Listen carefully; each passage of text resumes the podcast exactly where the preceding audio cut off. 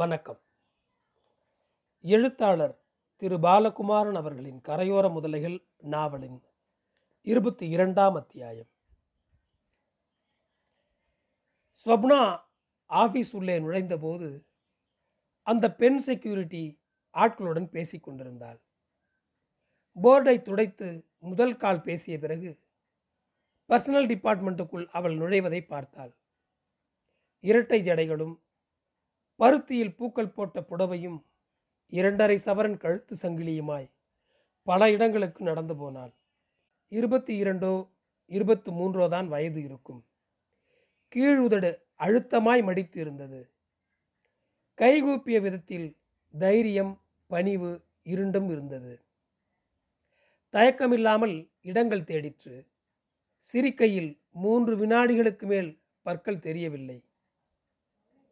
ராமசேஷன், அந்த பொண்ணு யாரு? இப்போ உங்கள்கிட்ட பேசிட்டு போனாலே.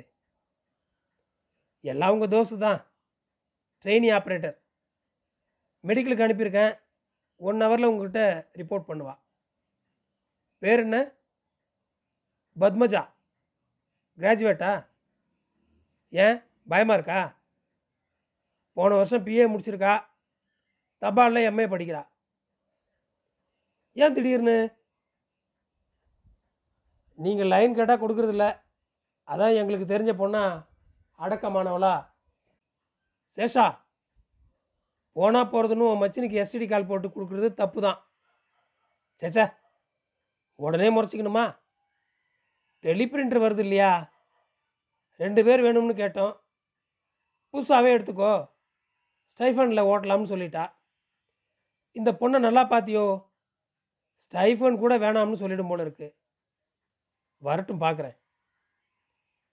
அன்றைய வாரப்பத்திரிகையை புரட்டி கொண்டிருந்த போது மெல்லிய மல்லிகை மனம் அருகே வீசிற்று.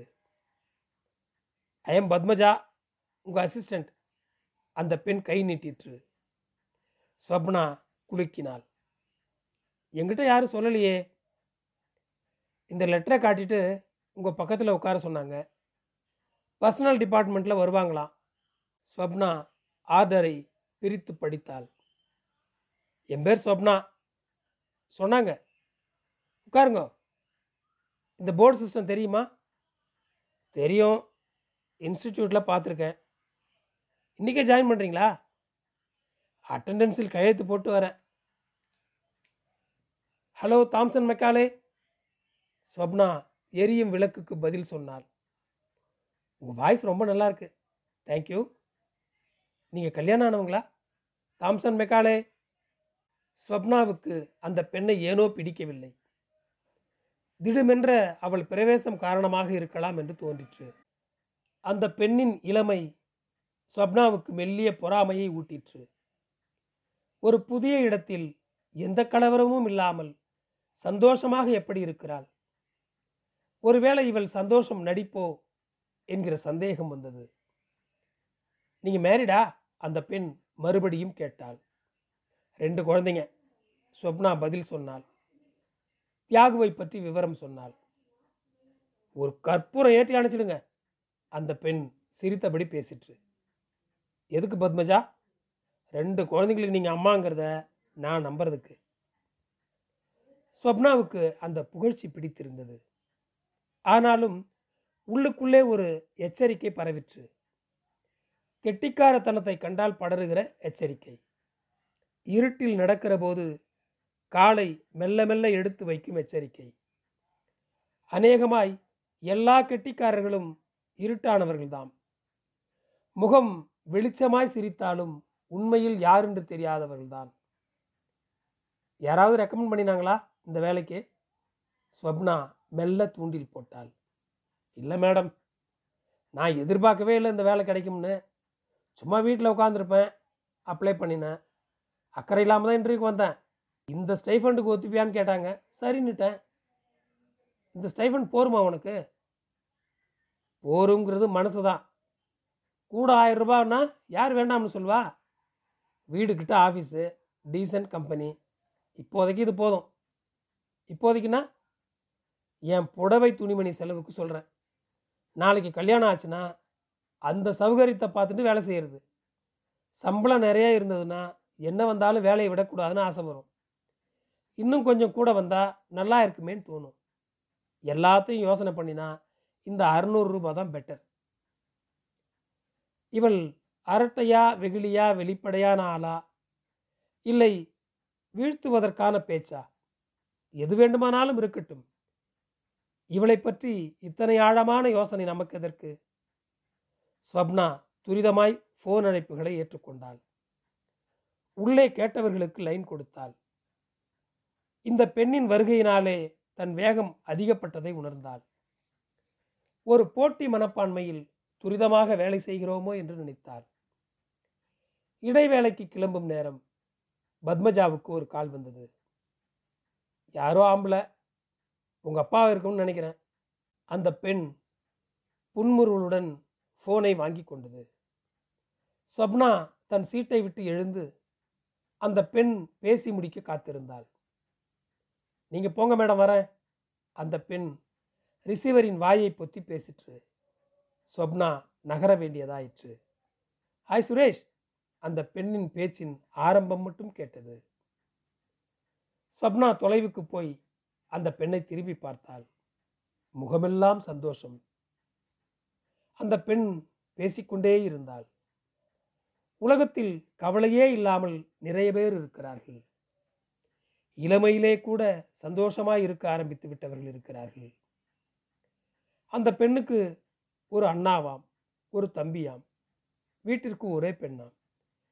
வீட்டில் உள்ள 3 பேருமே பெற்றோருக்கு செல்லம்தானாம். அப்பா எங்கேயோ தலைமை இன்ஜினியராம். அம்மா எதுக்குடி வேலை என்று கேட்டாலும் வேலைக்கு போகும் சாமர்த்தியம் அவசியம் என்று ஒப்புக்கொண்டாளாம். உலகம் தெரியட்டும் என்று ஆசீர்வதித்தாளாம். அந்த ஆசீர்வாதத்துக்கு என்ன அர்த்தம் என்று ஸ்வப்னாவுக்கு விளங்கவில்லை. 4 நாட்களில் அந்த பெண் டெலிஃபோன் போர்டை முழுமையாக எடுத்துக்கொண்டாள். தாம்சன் மெக்காலே என்று ஸ்வப்னாவை விட இனிமையாய் கூவினாள். எல்லா டிபார்ட்மெண்ட் ஆட்களையும் நேரே போய் 1 முறைக்கு 2 முறையாய் அடையாளம் தெரிந்து கொண்டாள். 2 பேரோடு கைகுலுக்கினாள் என்றும் சொன்னார்கள். 4 நாளும் சரியாய் இடைவேளையின் போது ஹாய் சுரேஷ் என்று உட்கார்ந்து கொண்டாள். 5ஆம் நாள் இடைவெளிக்கு சற்று முன்னதாகவே சுரேஷ் குரல் ஒலித்தது. ஸ்வப்னா போர்டில் இருக்கும்போது மாட்டிற்று. 2 ட்ரங்க் இருக்கு, நீ அந்த ஃபோனை எடுத்துக்கோயேன். ஸ்வப்னா ஹாலின் கோடிக்கு அவளை விரட்ட ஒட்டு கேட்பது எளிதாயிற்று. நினைத்தது போல சுரேஷ் பத்மஜாவின் காதலன்தான். குழைந்து குழைந்து பேசுவதில் அந்த பெண் மீது அவனுக்கு இருந்த மயக்கம் தெரிந்தது. நேற்றோ அதற்கு முன்தினமோ தொட்டிருப்பான் போல் இருக்கிறது. அவன் அதை நினைவுபடுத்துவதும் இவள் சி போ என்று வெட்கப்படுவதும் தெளிவாய் கேட்டன. போராத வேளை நிஜமாகவே ஒரு ட்ரங்கால் வர பேச்சு முழுவதும் கேட்க முடியாமல் போயிற்று. மறுநாள் இடைவேளையின் போது ஸ்வப்னா அவளை வேண்டுமென்றே வேறு டிபார்ட்மெண்ட்டுக்கு அனுப்பினாள். முக்கியமான டெலிகிராம் மெசேஜ், இதை கொடுத்துட்டு வந்துடு என்றாள். சாப்பிட உட்காரும்போது நீ அந்தண்ட போன, யாரோ சுரேஷா ஃபோன் பண்ணினாங்க, கொக்கி இட்டு இழுத்தாள். சுரேஷா?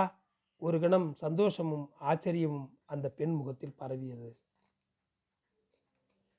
இல்லையே, அவர் ஊரில் இல்லையே என்று மறுமொழி சொல்லிற்று. சுரேஷ்னு தான் என் காதில் விழுந்தது, வேறு ஏதாவது பேர் இருக்குமோ என்னோ. எனக்கு வேறு யார் பண்ணுவாங்க, சுரேஷ் தான் பண்ணுவார். வேணும்னா மறுபடி பண்ணட்டும். அலட்சியமாய் டிஃபன் பாக்ஸை திறந்தது. யார் அது, உங்கள் அண்ணாவா? ஸ்வப்னா வெகுளியாய் முகத்தை வைத்து கொண்டாள். இல்லை, என் பாய் ஃப்ரெண்ட், பளிச்சென்று பதில் வந்தது. பாய் ஃப்ரெண்ட்னா? ஸ்வப்னாவின் கேள்விக்கு அந்த பெண் தெளிவாய் நிதானமாய் முழு கதையையும் சொன்னாள். அவனும் எம்ஏ தபாலில் படிக்கிறான், அடுத்த தெருவில் இருக்கிறான்.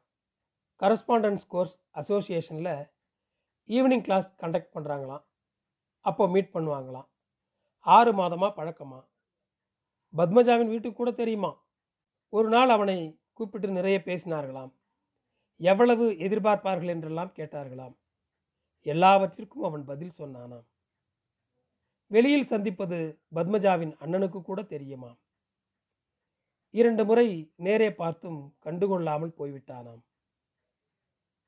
உங்க அண்ணா ஒன்றும் சொல்லலையா? அதுக்கு சொல்றதுக்கு என்ன இருக்கு? அவனை தான் டாவடிக்கிறான், அவனுக்கு பிடிச்ச பொண்ணோட ஊர் சுற்றுறான். வெறும் பேச்சு மட்டும் உண்டா, இல்லை தொட்டு பழகிறது நடக்குமா? நீங்கள் தான் சுரேஷ் பேசுனதை ஒட்டு கேட்டீங்களே, உங்களுக்கு இன்னும் புரியலையா? அந்த பெண் கண் சிமித்திட்டு, ஸ்வப்னா முதல் தடவையாய் வாழ்க்கையில் கத்தியை தவறவிட்டால் நிராயுதபாணியாய் நின்றாள். நன்றி. தொடரும்.